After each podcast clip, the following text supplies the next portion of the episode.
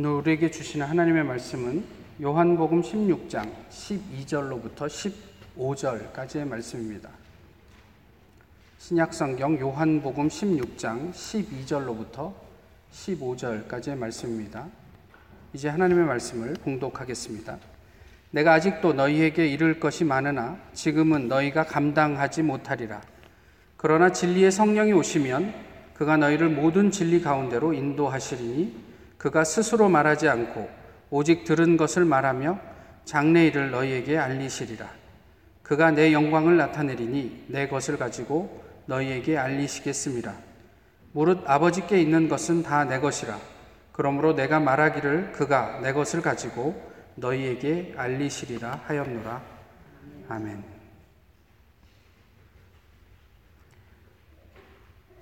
너 자신을 알라. 누가 얘기한 것인지 아시죠? 철학자로서 일평생을 어, 말을 하면서 지냈을 텐데요. 왜 이 말이 그를 대표하게 되었을까요? 우선은 자신을 아는 것이 중요하기 때문이겠지요. 또 하나는 자신을 아는 것이 그만큼 어렵기 때문에 아, 때문이 아닐까 싶습니다.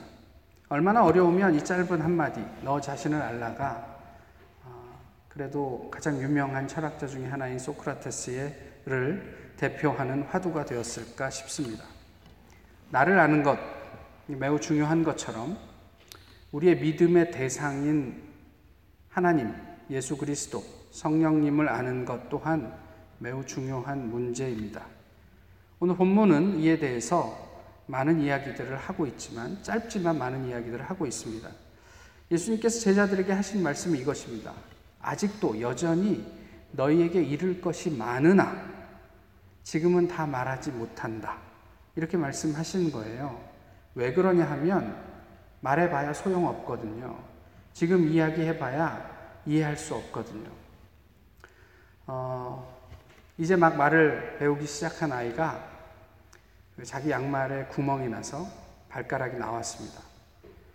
그것을 엄마에게 가서 어머니, 제 양말이 구멍이 나서 발가락이 나왔네요. 라고 얘기할 수가 없잖아요. 그러니까 엄마한테 가서 뭐라고 얘기한지 아십니까? 엄마, 내 발가락 까꿍. 이렇게 얘기를 했다는 거예요. 그냥 말을 배우기 시작한 아이에게 아주 적당한 언어적인 표현이지요. 예수님께서 제자들을 그렇게 다루셨던 것 같아요. 예수님께서 하늘과 어떤 복음에 관해서 엄청난 비밀들을 제자들에게 얘기해야 할 게 여전히 3년이 지났음에도 불구하고 여전히 많지만 아직은 다 얘기할 수 없는 말을 해봐야 알아들을 수 없는 그런 상황의 제자들을 이야기하고 있죠. 어쩌면 예수님과 동행하고 동거했던 3년의 결과가 어, 어떤 부분에 있어서 제자들에게 이런 몰 이해를 어, 전제한다면 우리 입장에서는 좀 당황스럽기도 합니다. 그렇지만 분명한 것은 오늘 본문에서도 저희가 읽을 수 있는 것처럼 모르는 것 자체는 문제가 되지 않습니다. 왜냐하면 예수님께서 말씀하신 대로 아직은 너희가 감당치 못한다 라는 말 뒤에는 이제 너희가 감당할 때도 올 것이다 라는 의미를 함축하고 있기 때문에 그렇습니다. 누구를 통해서냐면 성령을 통해서 이제 너희가 곧 감당하게 될 것이다. 그러나 지금은 내가 모든 것을 다 말하기는 아직 어렵다. 이런 얘기를 한 거죠. 어떻게 보면 이게 복음이 아닌가 싶어요. 어, 비록 지금 조금 부족해도 성령이 모든 것을 알게 하실 것이다. 그리고 궁극적으로 우리로 하여금 진리로 인도해 내실 것이다. 우리 입장에서 뭔가를 갖추고 자격이 있기 때문에 그렇게 살 수 있게 되는 것이 아니라 비록 너희가 지금은 부족해도 이제 내가 죽은 다음에 성령께서 오시면 너희를 그렇게 세밀하게 지도하시고 인도하실 것이다. 이것이 오늘 본문에서 예수님께서 제자들에게 하신 말씀입니다. 근데 여기서 중요한 건 한 가지가 있어요. 무엇이냐면 오늘 그 저희가 읽고 있는 개혁 개정에서는 그렇게 번역하고 있지 않지만 새 번역에서는 이렇게 번역하고 있습니다. 마음대로. 근데 이 마음대로 이 네 글자가요. 성령께서 일을 하실 텐데 자기 마음대로 일하시지 않을 것이다 라고 얘기를 한 거예요. 자기 마음대로 독립적으로 일하는 게 아니라 나에게 전해 들은 것, 하나님 아버지의 것, 그것을 너희에게 전할 것이다 라고 얘기를 하는 거죠. 성령이 독립된 위격이지만 그렇지만 스스로 말하지 않고 오직 들은 것을 너희에게 전해주게 될 것이다. 예수님의 것, 곧 하나님 아버지의 것을 우리에게 알려주실 것이다. 이게 오늘 본문 전체에서 예수님이 제자들에게 꼭 하고 싶었던 말씀이에요. 다시 말씀드리면 중요한 것 한 가지가 무엇이라고요? 성령 자기 마음이 아니라 하나님 아버지의 마음이란 말이에요. 우리는 제자들의 삶을 잘 알고 있습니다. 오늘 본문에서 이야기하고 있는 것처럼 제자들은 처음에 예수님과의 사역이 이제 마무리되는 시점에서도 예수님을 전혀 이해하지 못했음을 알고 있습니다. 그래서 예수님도 하고 싶은 이야기를 충분히 다 하지 못하셨음을 밝혀주고 있습니다. 그러나 제자들은 이후에 성령과 더불어 하나님의 마음대로 마음껏 사역하며 살았던 모습을 저희는 사도행전을 통해서 그 이후의 성경을 통해서 알고 있습니다. 그리고 제자들은 그들의 삶을 통해 성령이 그렇게 드러내기 원하셨던 진리를 드러냈습니다. 제자들의 모든 경험을 공유한 2000년 이후 오늘을 사는 우리들은 어떻습니까? 사실 성경은 오늘 본문에서 우리에게 그런 중요한 질문들을 하고 있는 것 같아요. 2000년이 지났고 성경을 통해서 우리가 하나님의 마음, 하나님의 어떤 뜻, 이런 것들을 많이 알고 있음에도 불구하고 여전히 예수님께서 오늘 우리에게 오셔서 아직은 너희에게 다 할 말을 할 수가 없구나라고 얘기하시는 것은 혹 아닐까 싶은 거죠. 내 마음대로 살고 있지는 않은지, 혹 오늘 우리는 여전히 예수님의 말씀을 감당하지 못할 그런 처지에 놓여 있는 것은 아닌지 모르겠다 싶은 거죠. 한국에 있는 동안 시간이 맞아서 아, 신학교를 졸업한 이후에 처음으로 저희 이제 신학교 동기들이 하는 모임에 참석할 수 있었습니다. 아, 뭐 많이 참석하지는 못했어도 목사님들을 만나서 오랜만에 이야기를 나누고 어, 이제 그간의 어떤 그 정을 푸는데요. 어, 그냥 개인적인 느낌으로 한마디로 표현하자면 피로였습니다. 이제 신학교 졸업한 지 한 20년 가까이 되는데요. 너무너무 피곤해 해요. 어, 뭐 각자 뭐 담임, 담임 목사에 나간 지 가장 오래된 분이 15년 됐어요. 저랑 동갑인데 이제 자기는 이제 아, 원로 목사가 되기까지 5년 남았다는 거예요. 뭐 이제 그런 이야기들을 나누는데 이만저만 피곤한 게 아니에요. 교회 안에 여러 가지 문제가 있음을 서로 이야기를 합니다. 그러면서 하는 말이 무엇이냐면 교회 뭐 다 똑같지. 작으나 크나 문제야 뭐 똑같지. 근데 그 얘기를 들으면서 아, 동의하지만 일면 다른 한편으로는 또 속에서 좀 욱하는 게 있는 거예요. 정말 그래? 교회가 다 똑같을 수밖에 없나? 뭐 이런 생각이 좀 들었던 거죠. 교회 주인이 누구라고 생각을 하십니까? 아, 뭐 하나님이라고 이제 정답처럼 얘기하지 마시고 교회의 주인이 목사일 수 있습니까? 교회의 주인은 우리 모두이겠지요. 어, 그런데 그럼에도 불구하고 많은 경우에 교인들이 혹 극장에 영화 구경 가듯 교회에 하나님 말씀 구경 가는 것은 아닌가 싶어요.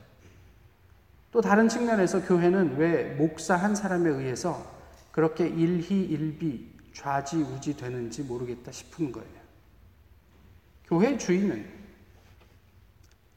교인이지만 그렇지만 말씀드렸던 것처럼 실상 교회의 근원적인 주인은 하나님이시죠. 그런데 또 다른 한편에 교회의 주인이 하나님이기 때문에 우리는 대충 교회를 그냥 다녀주기만 하면 된다 이런 생각을 가지고 있는 것은 아닌가? 뭐 이 교회나 저 교회나 다 같은 주인이 하나님이시니 내가 사람을 따라다니든 아니면 내 선호에 맞게 기호에 맞게 좋은 교회를 그냥 좋다고 생각하는 교회를 찾아다니든 무슨 상관이야? 라고 생각하는 것은 혹 아닌가 싶기도 해요. 무슨 이야기를 하고 싶은 거냐면 우리가 함께 교회를 이루어 간다는 것이 내가 누군가에게 그냥 서비스를 제공한다 이런 의미가 아니지 않습니까? 저희가 흔히 말하듯 교회는 하나의 공동체고 가족이라고 한다면 가족의 어떤 그런 책임이나 의무들이나 뭐 우리가 이렇게 가족과 더불어 생명을 나누고 누리는 일들이 그저 뭐 누가 시키고 강제해서 되는 일들이 아니잖아요. 근데 교회 안에서 우리가 많이 느끼는 이 피로감은 물론 가족 안에서도 느낄 수 있는 것이지만 도대체 무엇 때문에 경험되는 것인가? 혹 그것이 우리가 말로는 우리가 하나님 안에서 하나 된 가족이라고 이야기하지만 영으로 하나 된 가족이라고 이야기하지만 그 가족의 가족됨, 생명의 풍성함들을 충분히 누려내지 못하기 때문에 경험하는 피로감이라면 교회에 대해서 다시 한번 생각해 보아야 하지 않을까 싶은 겁니다. 요즘 AI다 뭐다 해서 사람이 할 수 있는 일이 참 많아졌습니다. 그래서 과학의 위상이 이전과는 비교할 수 없을 만큼 높아졌죠. 자연스러운 귀결이지만 증명되지 않으면 잘 믿지 않으려고 합니다. 창조나 진화에 대해서도 그렇습니다. 심지어는 우리가 신앙에 대해서도 어떤 증명 가능성을 아주 중요하게 생각하는 듯 합니다. 그런데 분명한 것은요, 하나님은 우리와 다른 분이시라는 거예요. 하나님 우리의 생각과 우리의 능력을 초월해서 무엇, 무엇이라도 이루어내실 수 있는 분이라는 점이죠. 이게 굉장히 중요한 부분이에요. 증명하지 말고, 공부도 하지 말고, 고민도 하지 말고 믿어라. 이런 이야기가 아닙니다. 치열하게 공부하고 고민하십시오. 그렇지만 하나님의 자리는 항상 좀 남겨두시란 말이에요. 이게 내가 합당하다고 생각하고 이게 바른 길이라고 생각하지만 하나님이 언제나 내 생각대로, 내 의지대로, 내가 원하는 대로 움직이시는 분이 아님을 저희가 좀 비워 두셔야 한단 말이에요. 이것이 과학적인 방법이고 인간적으로 납득할 수 있는 방향이라고 하더라도 하나님께서는 그것을 초월하실 수 있는 분이라는 그 하나님만의 자리는 좀 남겨두시자는 말이에요. 바보 거지가 있었습니다. 사람들 그를 보면서 바보라고 늘 놀려댑니다. 왜냐하면 이렇게 500원짜리, 1000원짜리를 이렇게 주면 이 바보 거지는 늘 500원짜리를 가지고 갑니다. 어, 사람들이 참 쟤는 멍청하다. 천 원짜리가 가치가 두 배인데 왜 쟤는 천 원짜리를 줍지 않고 늘 500원짜리를 주워가나? 이게 사람들 입장에서는 재미가 있었습니다. 그래서 그를 볼 때마다 재미삼아 봐봐. 제가 얼마나 바본지 봐봐. 그러면서 500원짜리와 1000원짜리를 던져주곤 그가 500원짜리를 집어가면 그냥 재미있다고 그를 놀리고 그랬습니다. 시간이 오래 지난 후에 어, 그와 함께 있었던 다른 거지가 이 바보 거지한테 궁금해서 묻습니다. 천 원이 500원보다 두 배의 가치가 있어. 그러니까 사람들이 천 원짜리랑 500원짜리를 주면 천 원짜리를 집어. 그게 더 너한테 좋아. 근데 너는 왜 맨날 500원짜리만 집어? 라고 물으니까 이 바보 거지가 뭐라고 얘기한 줄 아십니까? 아, 내가 천 원짜리를 주었다면 사람들이 계속 나에게 돈을 줬을까? 이렇게 물었습니다. 도대체 누가 바보입니까? 500원을 주었던 바, 거지가 바보입니까? 아니면 500원을 줍는 그 거지의 어떤 의도를 모르던 사람들이 바보입니까? 지혜는 하나님에게서 옵니다. 우리가 아무리 지혜롭다고 하지만 하나님의 지혜를 저희가 다 측량할 수 없죠. 솔로몬의 기도를 저희가 생각을 합니다. 내가 내게 무엇을 하여 주랴? 하나님, 지혜를 주십시오. 와, 사람들이 보통 내가 소원을 하나 들어줄게 그러면 돈을 구하든 뭐, 뭐, 명예를 구하든 뭐, 이런 권력을 구하든 이러는데 너는 그걸 구하지 않고 지혜를 구하냐? 아, 정말 기쁘다. 내가 지혜를 너에게 주고 네가 구하지 않은 그 모든 것도 너에게 더해 주리라. 이게 하나님의 말씀이었어요. 과거 개혁 번역에서는 지혜라고 번역했던 것을 요즘은 좀 다르게 번역하는데요. 원문 그대로 보면 듣는 마음을 제게 주십시오. 이렇게 이야기한 거예요. 솔로몬은 무엇을 듣고 싶었을까요? 자기가 통치하는 사람들의 말을 듣고 싶었을까요? 그런 부분도 있었을 것입니다. 그런데 그 안에 어떻게 되어 있냐면 하나님의 말씀을 듣는 마음을 저에게 주십시오. 그는 하나님에게 그렇게 구했습니다. 하나님의 말씀을 듣는 마음. 사도행전 20장에 가시면 밀레도 항구에서 에베소 장로들과 바울이 마지막으로 인사를 하고 작별하는 장면이 나옵니다. 32절에 이런 내용이 있습니다. 지금 내가 여러분을 주와 및 그 은혜의 말씀에 부탁하노니 그 말씀이 여러분을 능히 든든히 세우사 거룩하게 하심을 입은 모든 자 가운데 기업이 있게 하시리라. 지금 사도 바울이 에베소 교회를 개척하고 교회를 든든히 세우고 교회의 기둥과 같은 장로들을 밀레도 항구로 불러서 이제 내가 마지막으로 너, 당신들에게 인사를 하고 이제 저는 죽으러 갑니다. 라고 이야기하는 자리예요. 거기에서 에베소 교회를 그 에베소 교회의 장로들에게 교회 잘 부탁합니다. 이렇게 하지 않고요. 예수 그리스도와 그 은혜의 말씀에 에베소 교회를 부탁합니다. 이렇게 이야기를 합니다. 장로들에게 무엇을 이야기하는 걸까요? 당신들의 경험, 당신들의 신앙으로 에베소 교회를 섬겨 주십시오. 라고 한 게 아니라 그리스도가 본이 되고 하나님의 말씀으로 그 교회를 교회되게 지켜 주십시오. 라고 이야기를 한 거예요. 그것이 사람들로 하여금 또 다른 하나님을 경험하게 할 것입니다. 라고 얘기한 거죠.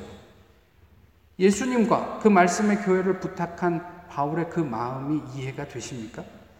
이것이 오늘 본문에서 이야기하고 있는 예수님의 마음과 다르지 않습니다. 교회의 주인이 누구, 누구입니까? 하나님입니까? 물론 하나님이죠. 그런데 교회는 우리 모두가 주인입니다. 그런데 모든 사람이 주인이 될 수는 없어요. 본문은 무엇이라고 얘기하냐면 하나님의 말씀을 듣는 교인이 교회의 주인입니다. 어중이 떠중이가 교회의 주인이 될 수 없습니다. 하나님의 마음대로 교회 앞에 서 있는 사람이 교회의 주인입니다. 글을 하나 읽어드리겠습니다. 자빠진 김에 쉬어간다는 말이 있습니다. 너무 서둘지 말고 힘을 보충할 여유를 갖자는 좋은 말입니다. 그런데 이 말은 제대로 된 길을 가고 있을 때 하는 말입니다. 자빠진 김에 다시 지도를 들여다보고 이정표를 점검하고 우리가 제대로 가고 있을까? 다음 걸음을 어디로 옮겨야 할까 하는 물음을 해야 할 때도 있습니다. 한국 교회는 이런 때를 맞고 있다는 것 많은 분들이 직감하고 있습니다. 자빠진 것은 분명한데 힘을 좀 보충해서 또 부지런히 가자. 예전의 열정을 회복하자는 말로는 부족하다는 걸 알고 있습니다. 자빠진 김에 우리가 누구인지, 우리가 왜 이 길을 가려는지 처음부터 생각해 보자. 선교적 교회는 이런 고민을 제대로 해보자는 시도입니다. 뚜렷한 답이나 모델이 있어서가 아니라 고민이 단지 효과적인 방법이 아니고 교회의 본질까지 가야 한다의 의미를 두는 운동입니다. 요즘 선교적 교회를 많이 이야기를 합니다. 미셔널 처치. 근데 뭐 그것의 의미가 무엇인지는 저희가 차치하고서라도요. 모두가 동의하고 있는 바는 한국 교회가 지금 자빠졌다. 이겁니다. 그냥 그냥 단순하게 우리가 과거의 영광을 회복하자, 열정을 회복하자라는 구호만으로는 부족한 어떤 시점이 되었다라고 이야기를 하는 거예요. 정말 본질이 무엇인지, 정말 베이직이 무엇인지 다시 한번 점검하고 처음부터 다시 시작해야 될지도 모르겠다는 위기감을 가지고 있는 많은 사람들이 있습니다. 결국 문제는 교회인데 이런 내용을 담고 있는 거예요. 이미 말씀드렸지만 성령께서도 자기 마음대로 말씀을 하는 게 아니라 예수님에게 들은 것을 말씀하시는데 오늘 교회 안에서는 어떤 이야기들이 나누어지고 있는가 하는 점. 성령 충만이 그저 현상에만 그치겠습니까? 그저 우리가 방언 좀 하면 성령 충만한 것입니까? 병정 붙이면 성령 충만한 것입니까? 그것으로 충분합니까? 우리의 삶은 어떻게 되어도 그냥 우리가 어떤 자리에서 병만 고칠 수 있다면 괜찮은 것입니까? 저마다 성경을 이야기하고 하나님을 운운하는데 왜 교회는 이처럼 혼란스러운 것일까요? 이런 교회의 혼란이 주의 말씀을 듣는 마음을 가진 교인이 없기 때문 아닐까? 작금의 목사의 탈선이 하나님의 것, 본질을 담아내지 못하기 때문은 아닐까 싶은 거죠. 어, 한국에서 그 책을 출판하고 있는 어, 공대생이 있습니다. 뭐 교회 후배이기도 하고 이제는 공대생이라고 말할 수 없을 만큼 시간이 오래 지났지만 정말 철학적인 사람이고 고민이 많은 사람인데 오랜만에 이렇게 통화를 할 수 있었습니다. 그 친구랑 잠깐 통화하지만 예, 전화기 너머로 이런 이야기를 해요. 우리 온 식구가 같이 다닐 교회가 없습니다. 아이가 둘 있는데 그 중에 하나가 장애가 있거든요. 근데 여전히 교회는 장애를 가진 아이를 그렇게 넉넉하게 받아주지 않는다는 거예요. 부모들만 느끼는 일이 있습니다. 우리들은 괜찮다, 오픈되었다, 우리가 다 품을 수 있다 하지만 부모들이 느끼는 결핍이 있습니다. 교회 안에서. 그래서 이 교회 저 교회를 전전하다가 지금은 쉬고 있습니다. 어 말로만 듣던 가나안 교인을 여기서 만나네. 제가 이렇게 얘기를 했어요. 이야기 끝에 이 양반이 무슨 이야기를 하냐면 요즘 교회는 자기 관심을 빼면 아무것도 남지 않는 것 같습니다. 저마다 많은 이야기를 하지만 자기 관심 외에는 뭐 복음의 진수 뭐 이런 것들은 별로 나누지 않는 것 같습니다. 이런 요지예요. 세상에 관심이 없다는 말이에요. 과거에는 교회가 세상을 선도했습니다. 그래서 세상이 필요로 하는 것들을 교회가 제공하고 또 제한했습니다. 그러나 이제는 세상을 따라가기도 버겨, 버거운 게 교회의 모습이다. 이렇게 이야기를 합니다. 덧붙여서 도덕적인 수준도 세상보다 교회가 한참 뒤처진다. 이런 이야기를 했어요. 제가 그 말에 100번 동감한다. 이렇게 이야기를 했습니다. 그러나 저는 별로 걱정하지 않습니다. 제가 괜찮은 목사라서요? 그게 아니고, 저희 교회가 괜찮은 교회라서요? 그게 아니고, 예수님께서 약속하신 성령이 그것을 이루어내실 것이기 때문에 그렇습니다. 진리로 인도하시려는 성령이 반드시 그 일을 이루어내실 것이기에 아, 세상은 위기라고 얘기하지만 그 안에서 우리가 볼 수 있는 또 다른 시각이 있음을 생각하게 되는 거죠. 다만 오늘 적어도 우리 주님의 교회가 예수님의 것, 그 말씀을 듣는 일에 충만했으면 좋겠다 싶은 거예요. 목사의 얘기를 듣는 게 아니고요. 하나님의 말씀을 듣는 일에 충만했으면 좋겠어요.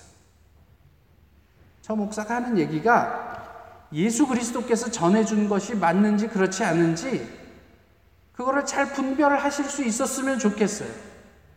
우리가 함께 나누는 이야기들이 그저 내가 가지고 있는 생각, 내가 가지고 있는 철학, 썰을 푸는 것이 아니라 정말 하나님께서 들려주시는 그것을 가슴으로 나눌 수 있는 그런, 그런 나눔들로 충만했으면 좋겠다는 말입니다. 하나님의 말씀을 주고받으며 그 진리를 살아낼 수 있으면 얼마나 좋겠습니까? 다양한 사람들이 모이는 교회에서 저희가 마음대로 살지만 조화를 이루어낼 수 있을까요? 오늘이 삼위일체 주일입니다. 삼위일체를 어떻게 이해하고 계십니까? 신학적으로 또는 뭐 논리적으로 어떤 교리로서만 이 삼위일체를 이해하고 거기에 취부할 것이 아니라 실천적으로 삼위 하나님이 어떻게 조화를 이루어 우리의 구원을 이루어 내셨는지를 한번 생각해 보셨으면 좋겠어요. 삼위일체는 신학적인 이런 이해는 이런 거야. 이거 알든 모르든 우리랑 무슨 상관이 있어요. 그러나 삼위 하나님께서 함께 선을 이루어 우리의 구원을 마침내 완성해 내셨다. 아니, 성령께서는 지금도 그 완성을 위해 하나님의 진리를 드러내기 위해 우리와 더불어 동역하고 계신다. 이것을 생각해 보셨으면 좋겠어요. 그것이 교회를 교회되게 하는 지혜의 근원이 아닐까 싶은 거죠. 사람의 말이 난무하는 교회가 아니라 하나님의 말씀이 충만하여 그것을 넉넉하게 감당하는 교회가 되기를 빕니다. 또 성령이 들려주시는 하나님의 말씀으로 세상의 진리를 호령하는 하나님의 자녀가 되시기를 빕니다. 주님의 마음대로 마음껏 천국 백성으로 사실 수 있기를 소망합니다. 하나님의 말씀대로 예수 그리스도께서 전해주신 그 말씀대로 성령께서 우리를 깨우치시는 대로 자유롭게 세상 가운데 진리를 드러내는 우리 모두가 되기를 간절히 소망합니다. 기도하겠습니다. 귀하신 주님, 오늘 저희 주님 앞에 이렇게 서게 하심을 감사합니다.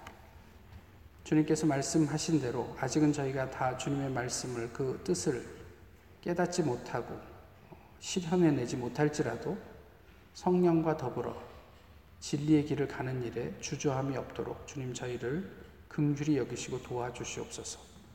마침내 하나님의 백성으로 세상 가운데 하나님의 살아계심과 그 진리를 넉넉하게 살아내는 저희의 모습을 보며 함께 기뻐할 수 있도록 주께서 또한 인도해 주시기를 원합니다.